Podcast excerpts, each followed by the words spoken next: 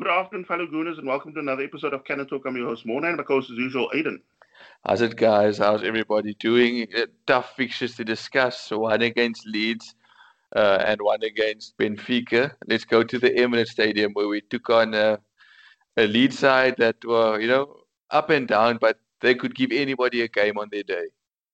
You know, one thing that, that you know, as we're now leading to the game, one thing that commentator actually said before, and it's like, you're either going to get Leeds that's going to come in and trounce you 5 0, or they're going to come in and get beaten 5 0 because they just go all or nothing. Because going into the game, you know, I guess no one also told the both teams, you know, the art of defending. Because I think from the first whistle, both teams were really at it at each other. I mean, of course, also we're trying to play the more dominant position position game, but uh, Leeds in you know on their side they were again trying like a high, sort of high press, but constant high press. And I, I was just thinking to myself, the same story I always say, like if you're not physically up to it, you you can only push or pressure for so long, and then it's going to start, you know, counting on you physically. But back to the game, uh, Leno and Luiz uh, came back to the squad after the suspensions.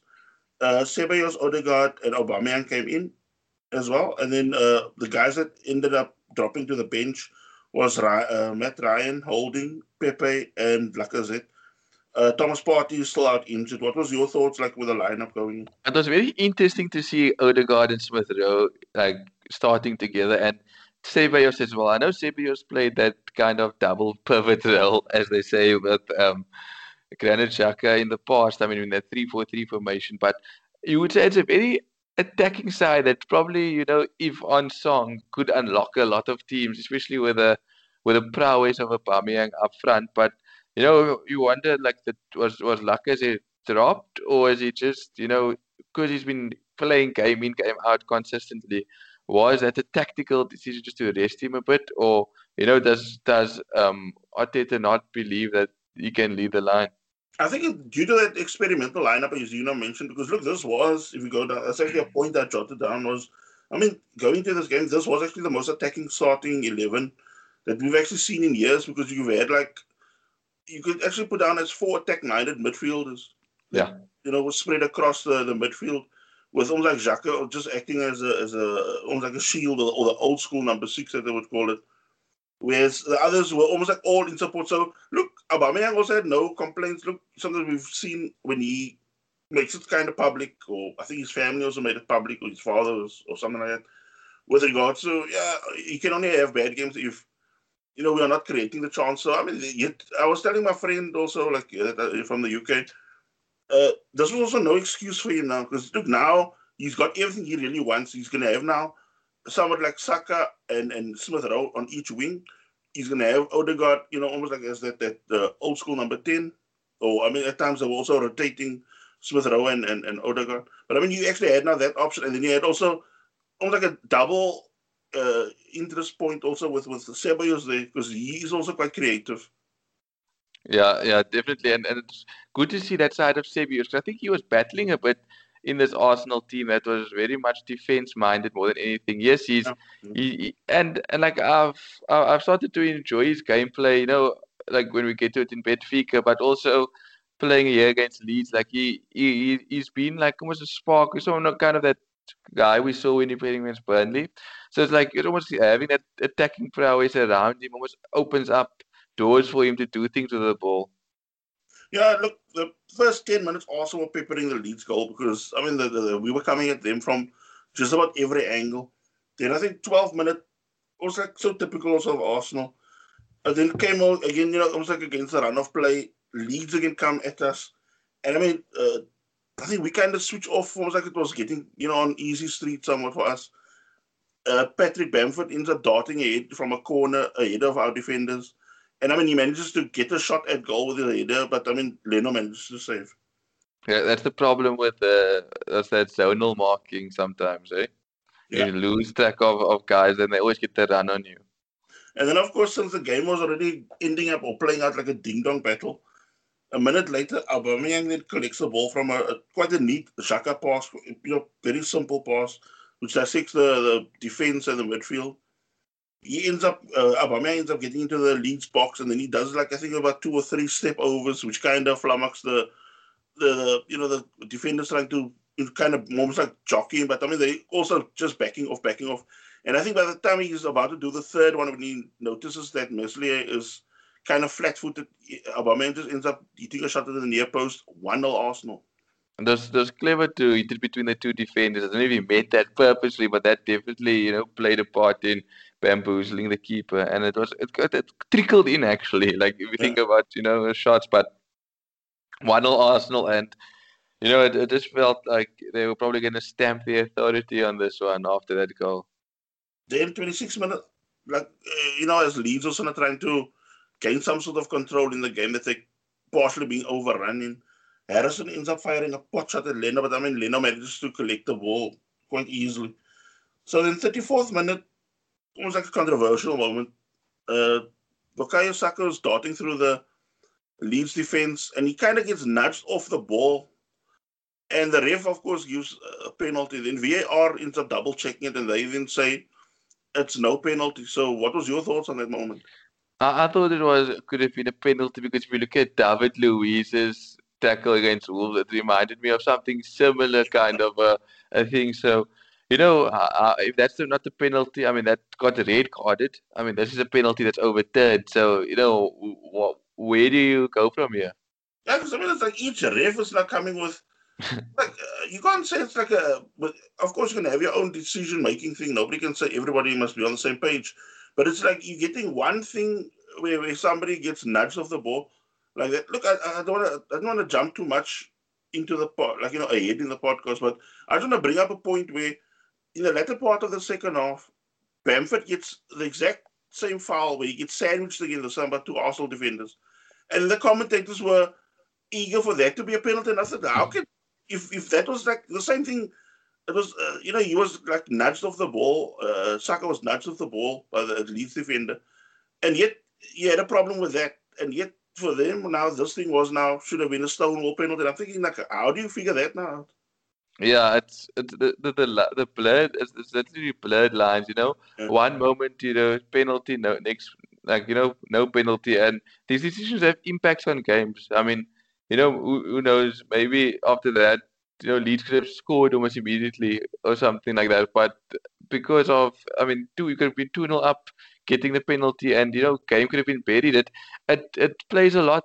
I don't like this VAR. I mean, I'm going to say something controversial, but I think you know they should scrap VAR out the game, and I'd rather have you know decisions because now you're having these decisions that they're re-looking at. They're re-looking at the decision, or they're not even looking at. It. Sometimes they don't even go and check the the um, the video footage on the screen to make a decision. VAR is just saying, "Oh no, this is happening," and then they're like, "Okay, overturn, no penalty," or so and yeah. I'd like just you know stick on that point now. Have you noticed how cute they try to be? This VAR set up with the, the Premier League. When an incident happens, like you as a fan, I mean, look, we know the fans, the, the majority, they're now are able to go watch in the stadium. They they you know they have to also now accept the decision.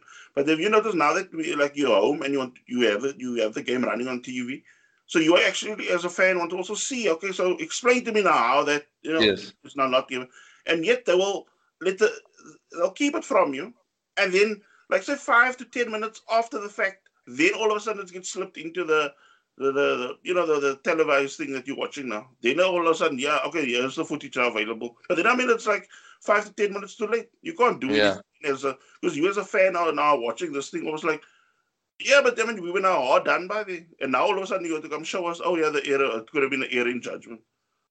Uh, it's, it's frustrating. I mean, I, I think you know, I, I may be wrong, but I think in the World Cup they actually, you know, reviewed things correctly where they went to go look at the screen for every decision and they, they felt was right or wrong. And for me, if a ref makes a decision, he, the VAR calls it and he goes and looks at the board. He has time to have a look at the decision and he says, you know, penalty, no penalty, and it goes against or for Arsenal.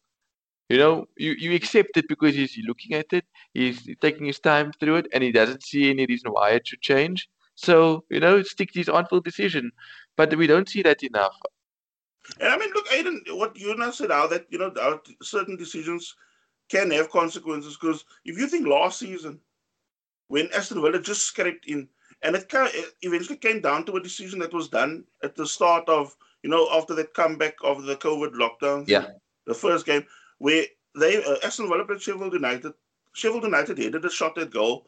The ball was over the line. The keeper was beat. be, keeper was also in goal with the ball, and then uh, the, all the ref could not do was like you know say play on because it was like a, he uh, recommended as a save, and yet the what's it that Hawkeye thing of the goal line technology was not plugged in. So that oh my word, I remember that. So it means you know the teams now got relegated. They should actually also feel hard done by because they were not just robbed a few points from uh, Villa losing out on points then. Yeah, I know Villa just scraped through. It seems like yeah. they get the rub of the green a lot. Yeah. I mean, I, I, don't, I don't know if you saw the Southampton game against Villa as well. I think Danny Ings scored a perfectly good goal. And, you know, VAR checked it with the lines, and his arm was ahead of the player, so they called it offside. So, uh, 39th minute, Saka then closes down Meslier. I mean, Arsenal were doing also the high press on the goalkeeper as well. And I think for once, like, he was dealing with it quite well up to then. But then he decided, I think, to take an extra touch. And by the time he takes an extra touch, Saka is almost like right in his face. And he ends up, you know, kind of spilling the ball forward. And in his like recovery, Meslier, he ends up jacking down Saka. Stonewall penalty Arsenal. Yeah, I mean there was no VAR doubt about that, but Saka just becoming becoming so unplayable of late. And they were trying to do that hacking down of him, but it wasn't working. It's like that was a good, good, good move by him, and I think you know, I think well deserved after the first half. Yeah, Oscar had a tough time in that first half trying to hack him down because every time he was just too fast for him. But uh, well, that's it. Uh, 41st with Aubameyang steps up for the penalty and perfectly plants the ball in the top corner.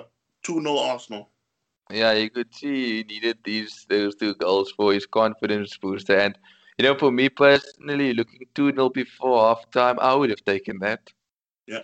And of course, 44th minute, Arsenal literally swarming Leeds now into errors. Ceballos ends up picking the ball, nutmegs, I think, Klich. And then uh, Bellerin's on the overlap, manages to get the ball under control, steer the ball past the last man, and then drill the pass, drill the ball past the keeper. 3 0 Arsenal. Oh, I was really impressed with the Ceballos' pass as well. It was a nice, cute little touch.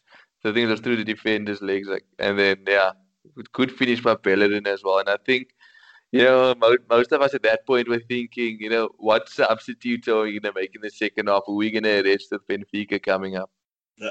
In second half, surprisingly, Leeds end up making the two early subs. They brought on the more attack-minded players because I think some of them were really having a hard time dealing with Arsenal's quick uh, passing. And I think this is what was actually hurting them more because if you remember that first few minutes, or not first few minutes, that, that part after the first goal, between the first goal and the 39th minute, with the, penalty, we were almost like kind of slowing things up, which was almost like playing into Leeds' hands. That's why they were almost like getting a bit – not cocky, but more adventurous, like actually going at, you know, having a right go at us.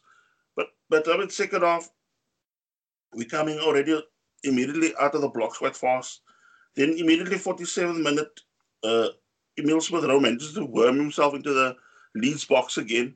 At first, looks like he wants to go for a shot, but then I think he realizes now he's just going to hit one of that shots across goal. Manages to place a perfect pass across the six-yard box, and Obama comes in with a diving header. 4 0 Arsenal.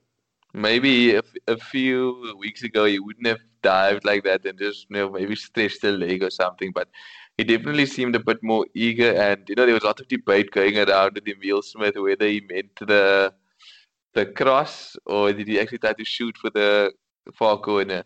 No, I'm still sticking with a cross because when I had a, a side-on look at it, you can actually see oh, I angled his foot to get one of that that you know almost like a bar, banana type bend on it to to, to uh, curl towards Aubameyang. He's been quite a bit of assist actually, you know, for for for the amount of games he's been played this season. Yeah, yeah he's on top of his game right now. So Leeds immediately then you know come in the offensive. Raphinha again force, forcing a top save from Leno. Um, then of course, almost like the wheels kind of start falling off by Arsenal because 58th minute Arsenal very bad marking at at the corner again, what you were saying about the zonal marking being a, a, a you know, can be a problem sometimes. They end up having in that zone that that uh, the eventual goal, goal scorer Pascal Struijk is in. They let uh, uh, what's it, Bukayo Saka be in that zone with you. and of course that guy's already got the, the run on on Saka. And I mean, he ends up just almost like overpowering David Luiz and he steers the ball into the net 4 1. Yeah, uh, and and I think I wasn't uh, worried at four one. You're still kind of uh, thinking Arsenal will be fine and just see the result out. But like my biggest gripe for me was, you know, Arteta bringing on Willian instead yeah. of bringing on like a Martinelli or Pepe or even like a Z.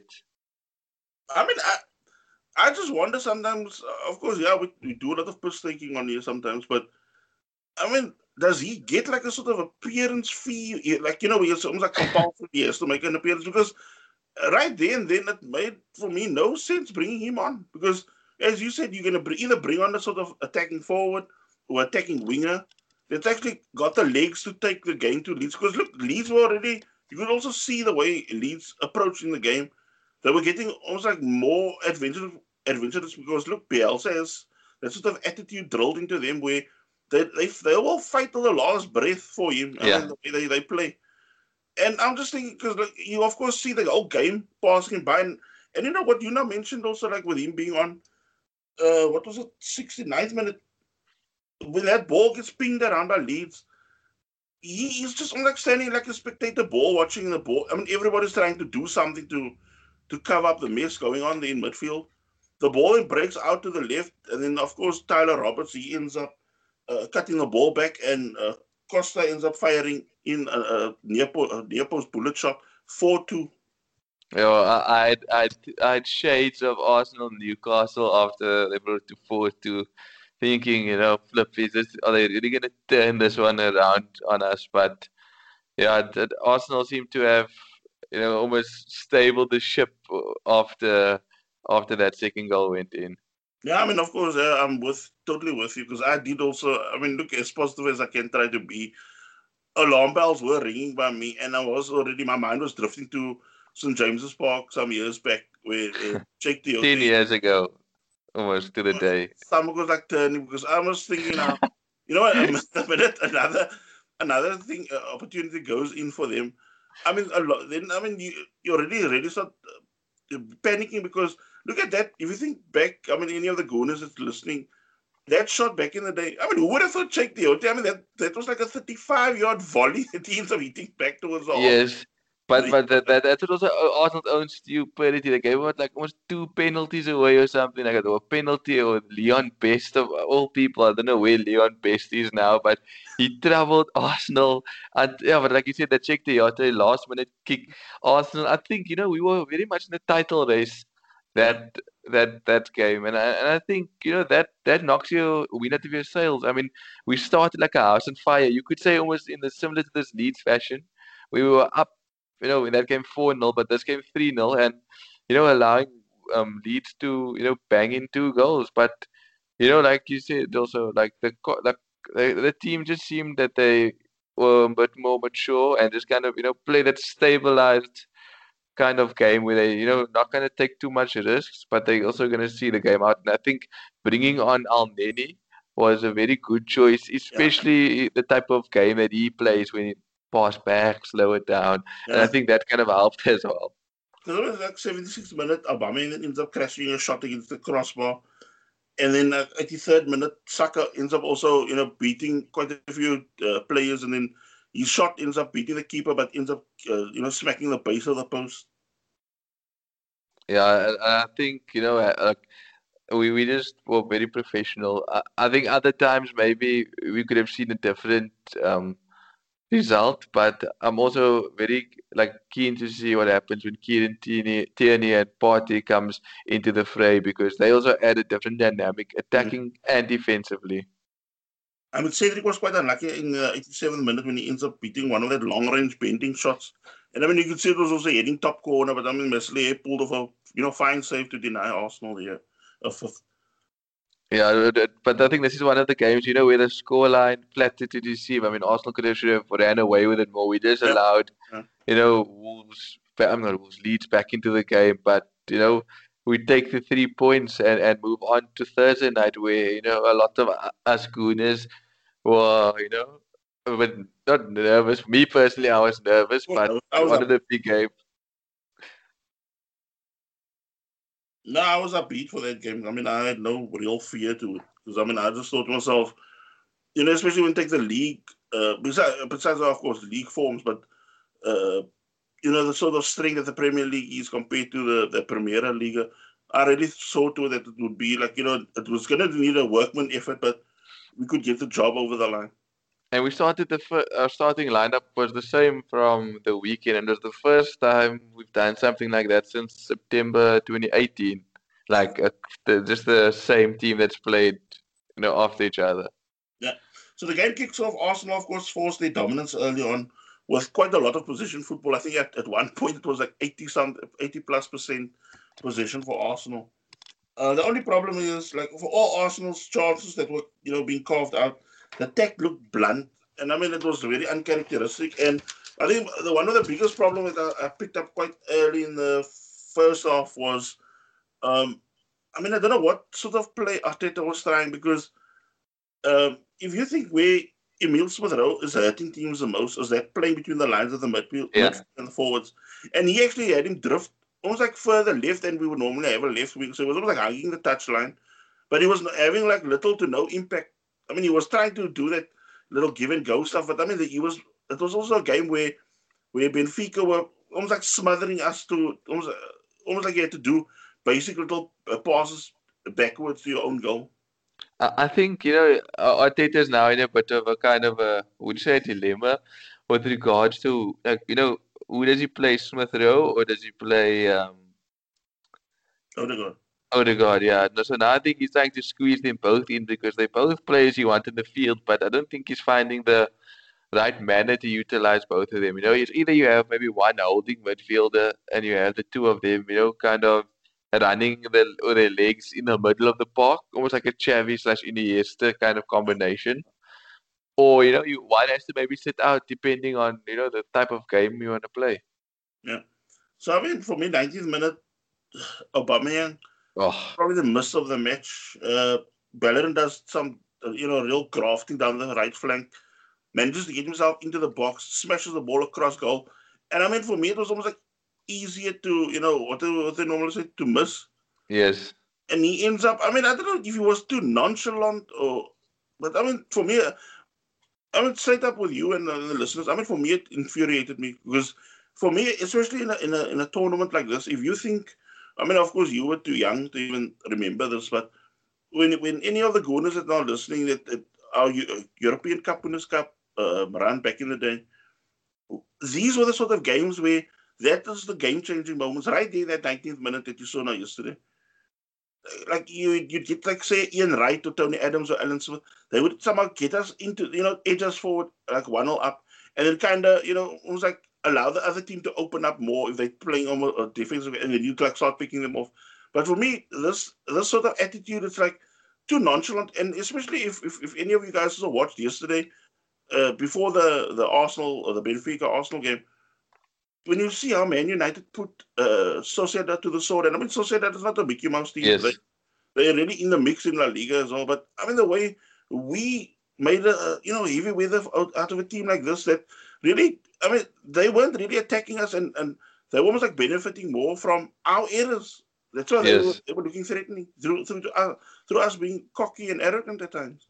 I mean Benfica. Let's let's not mince words here or mix words. They were poor. They were really bad last night. I mean, not extremely bad, but they were quite bad. And the fact that we never took advantage of it, like as you said, Aubameyang could have put us up one 0 very early on, and you know you, you never know. You know Benfica's wheels could have Yeah. come off. But to put that, you know, miss aside, you Benfica kind of thinks, okay, wait, you know, we we we are, we're still in this game. No, 'cause I mean, the, the longer it, it was staying at, at, at zero zero, I was starting to feel like, you know, I was like nervy. And I'm, excuse me. And then if you look at that, that moment in the 45th minute, just before halftime, where uh, Granit Xhaka ends up, you know, look, we're trying to see it out to halftime, it's 0 0.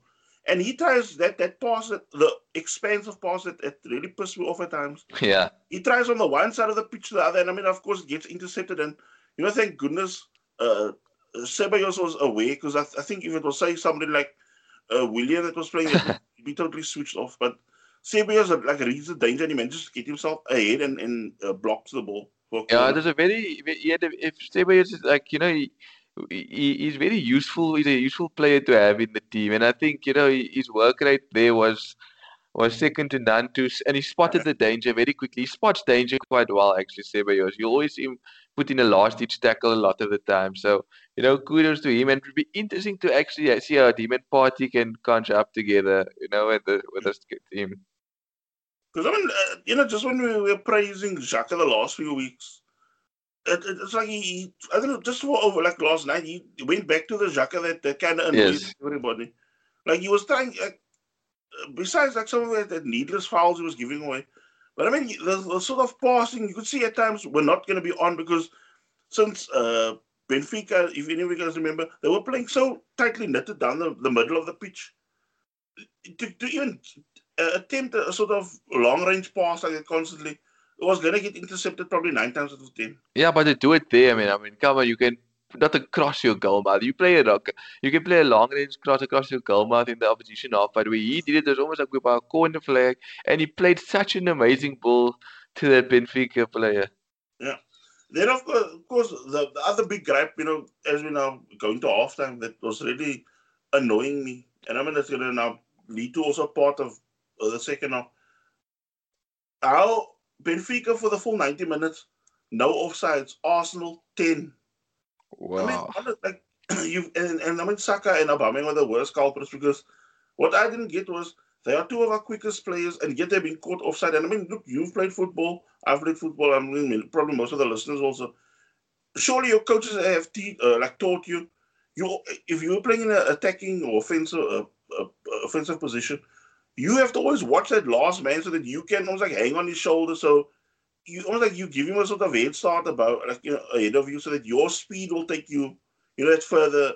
So because I mean even my daughter was picking up, she was asking me why doesn't Saka or Aubameyang do what um uh, what's it Marcus Rashford does where he does not like a sort of what they call that horseshoe run where he oh, starts yes. side then he goes back on and then he does that sprint to beat you.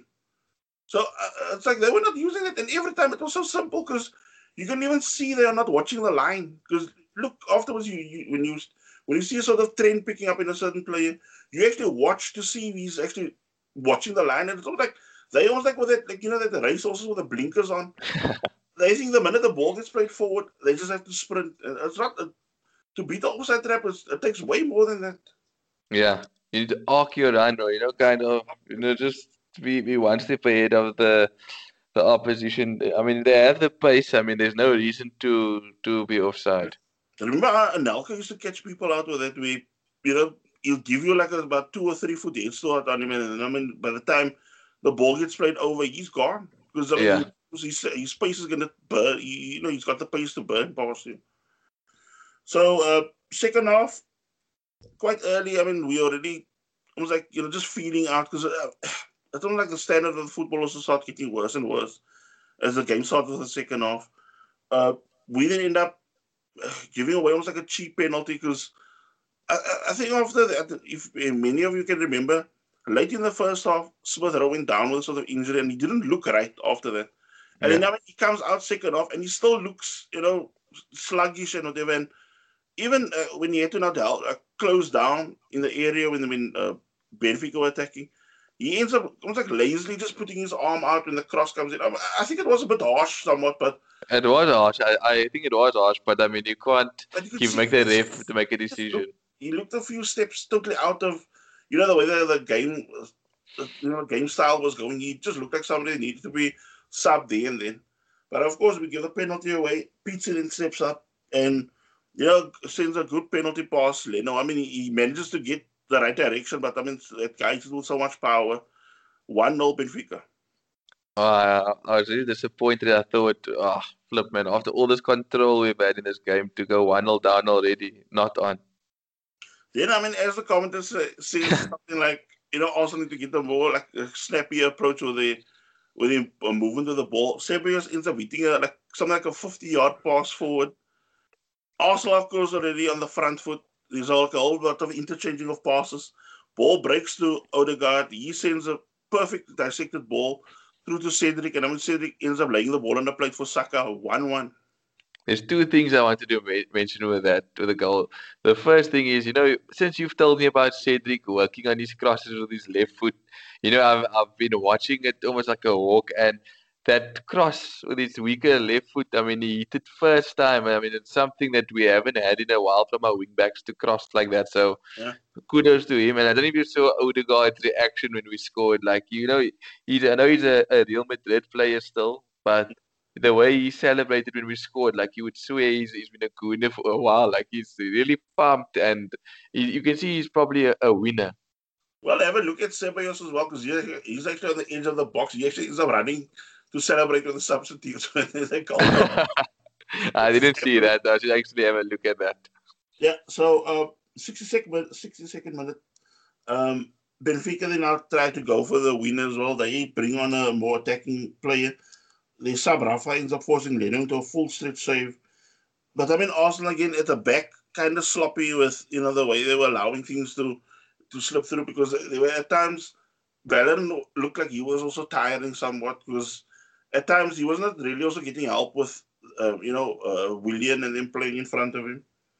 Uh, we didn't know. Like, I mean, I think there and then this is I think I had somewhat a gripe with with Arteta because I think there already you could see the subs were needed to, you know, they needed to uh, bring something almost like a fresher approach. Uh, Tierney then comes on for Cedric. Um, Arsenal again fluffed chance by Aubameyang.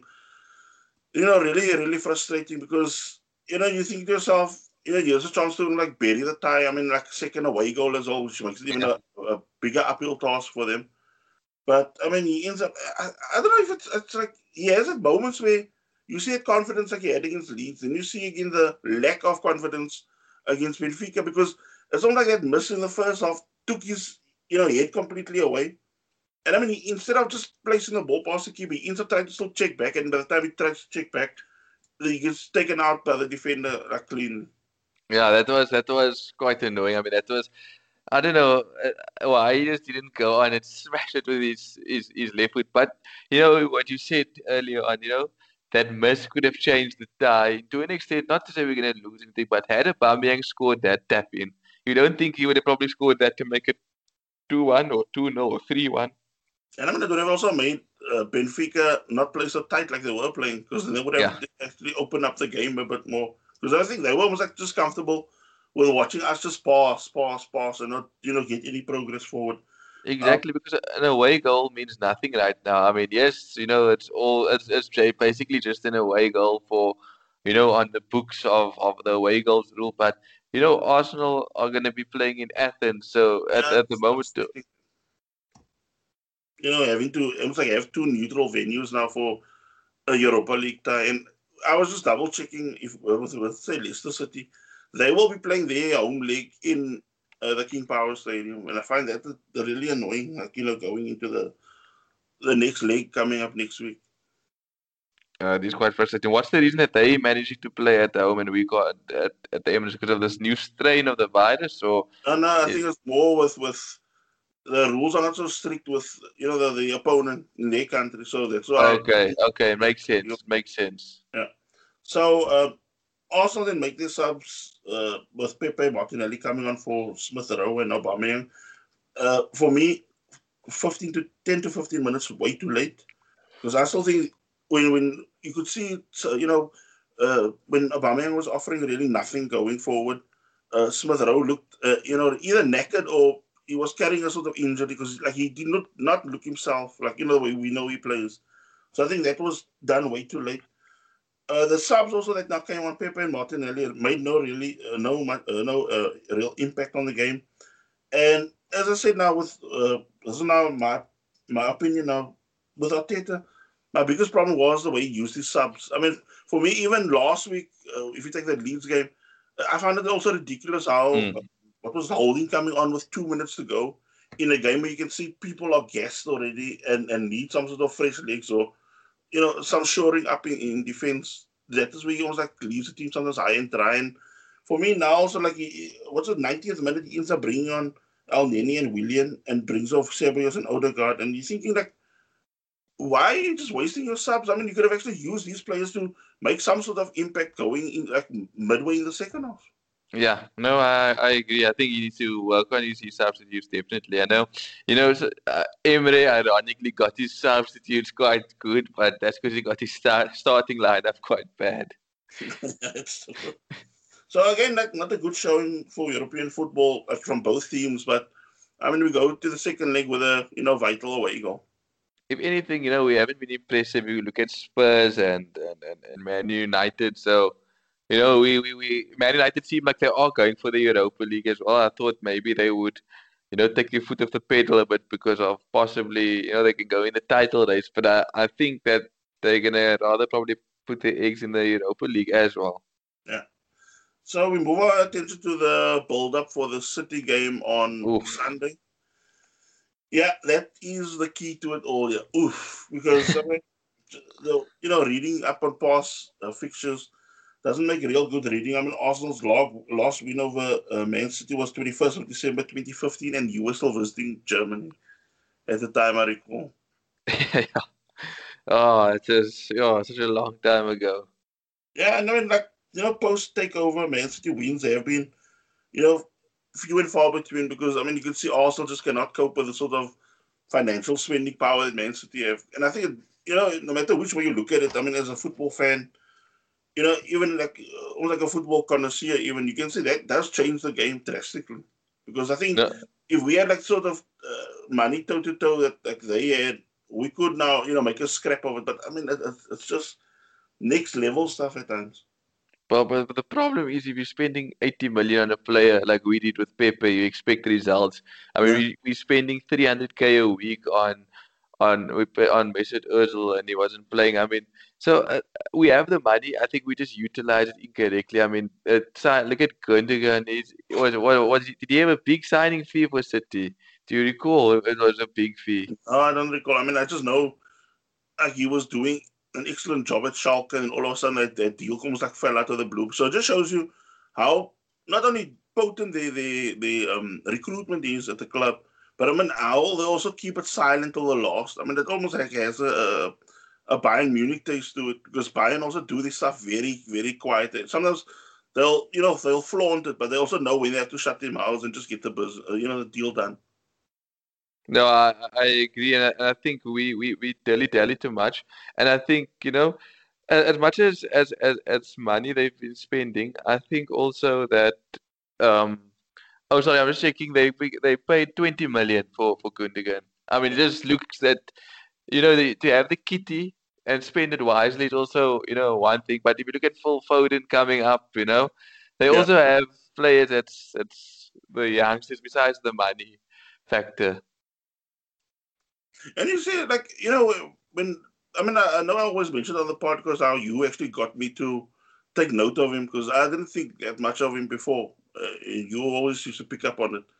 And I watched him like the other night also. Like I watched him now against Tottenham, I watched him against uh, you know Liverpool, and this sort of confidence, almost like Pep just tells me, you know, just go there, uh, you know, go out there and just do your thing. And I mean, he does. And I mean, he's uh, you know one hell of an impact player for them. And I mean, look for me, as positive as I want to be, you know, this is a sort of game where I told you weeks up uh, front already. I mean, I have my doubts. I mean, because you can't really go toe to toe with him because you're going to get your ass handed to you. And I mean, I think for us, it's going to be a very, very smart approach we're going to need. You know, something down the lines of that FA Cup final, semi final win over them. You know, that sort of uh, brand of football we're going to need. I think for, for, for advice to any fans watching the game tomorrow, don't go with any expectations. Or Sunday, sorry. Don't go into any expectations. You know, put your jersey on if you want to put your jersey on and just go and enjoy the game. This is the kind of games as an Arsenal fan where you kind of have that free pass, you know? If mm. we get beaten by Man City, it's fine. Uh, we're not expected to beat them, but if we beat them we'll get the point, you know, suddenly we're smiling. But I do think with Arsenal playing Benfica and Leicester back to back, you know, it's there. There, there's uh, not that I want to lose games or some games aren't important, but you know, you, you can look at this one and say, I have bigger fish to fry, even though that's probably the biggest fish you're playing at the moment. Yeah, because I mean, look, they're chasing now something like 13 straight wins and yeah. with a mix and match uh, season. Yeah, and, and, and, they've, and they've also, you know, haven't had their full strength squad. I mean, Aguero's hardly, I can't remember when he's touched the ball, actually. I mean, my, you know, the other day when I was just going through the, the squad lineups of, of Man City when they were playing that one of their catch up games in midweek. Against Everton, my yeah. Stomach, yeah, my stomach actually turned when I saw De Bruyne coming on with 10 minutes to go. And I thought, oh, so that means he's already all primed to probably to start against us the, the weekend. Yeah, uh, but uh, I mean, we did put a good showing when we lost at the Etihad when they were off form 1 0. So, yeah, I'm not going to put any predictions out there because predictions lead to expectation. So, I'm just going to go there and uh, sit with a smile on my face, and whatever happens, happens. Yeah. So, you know, just before we round off, uh, I just want to just touch on lightly the uh, return leg of the Benfica game. As you mentioned, that's going to take place in, in, in Athens. Uh, any hopes, any ideas how that's going to play out? Yeah, it's. I don't think Benfica will come as bad as they did at, at in in Rome. What I do think is Arsenal needs to make that away goal count. I mean, it means Benfica has to come out to try and score, which is a positive thing. But Arsenal can't allow them to score in the first 10 to 15 minutes because, you know, suddenly the away goal becomes null and void. So I think it's important for Arsenal to get on the front foot, you know, take your chances. And yeah, um, you know, I, I would take this one, go all out. You know, even if you have to rest some players for the weekend, let Lacazette start. But I think the Europa League is our priority right now. You know, we, we, we, we, we could lose this game anyway with a full strength squad. So, yeah, I mean, against City, so Benfica should be the focus. I'm hoping for a 3 0 win against Benfica. Yeah. So, with that, um, in the podcast, I hope you guys have a fantastic weekend. Take care, stay safe, and bye. Cheers, guys.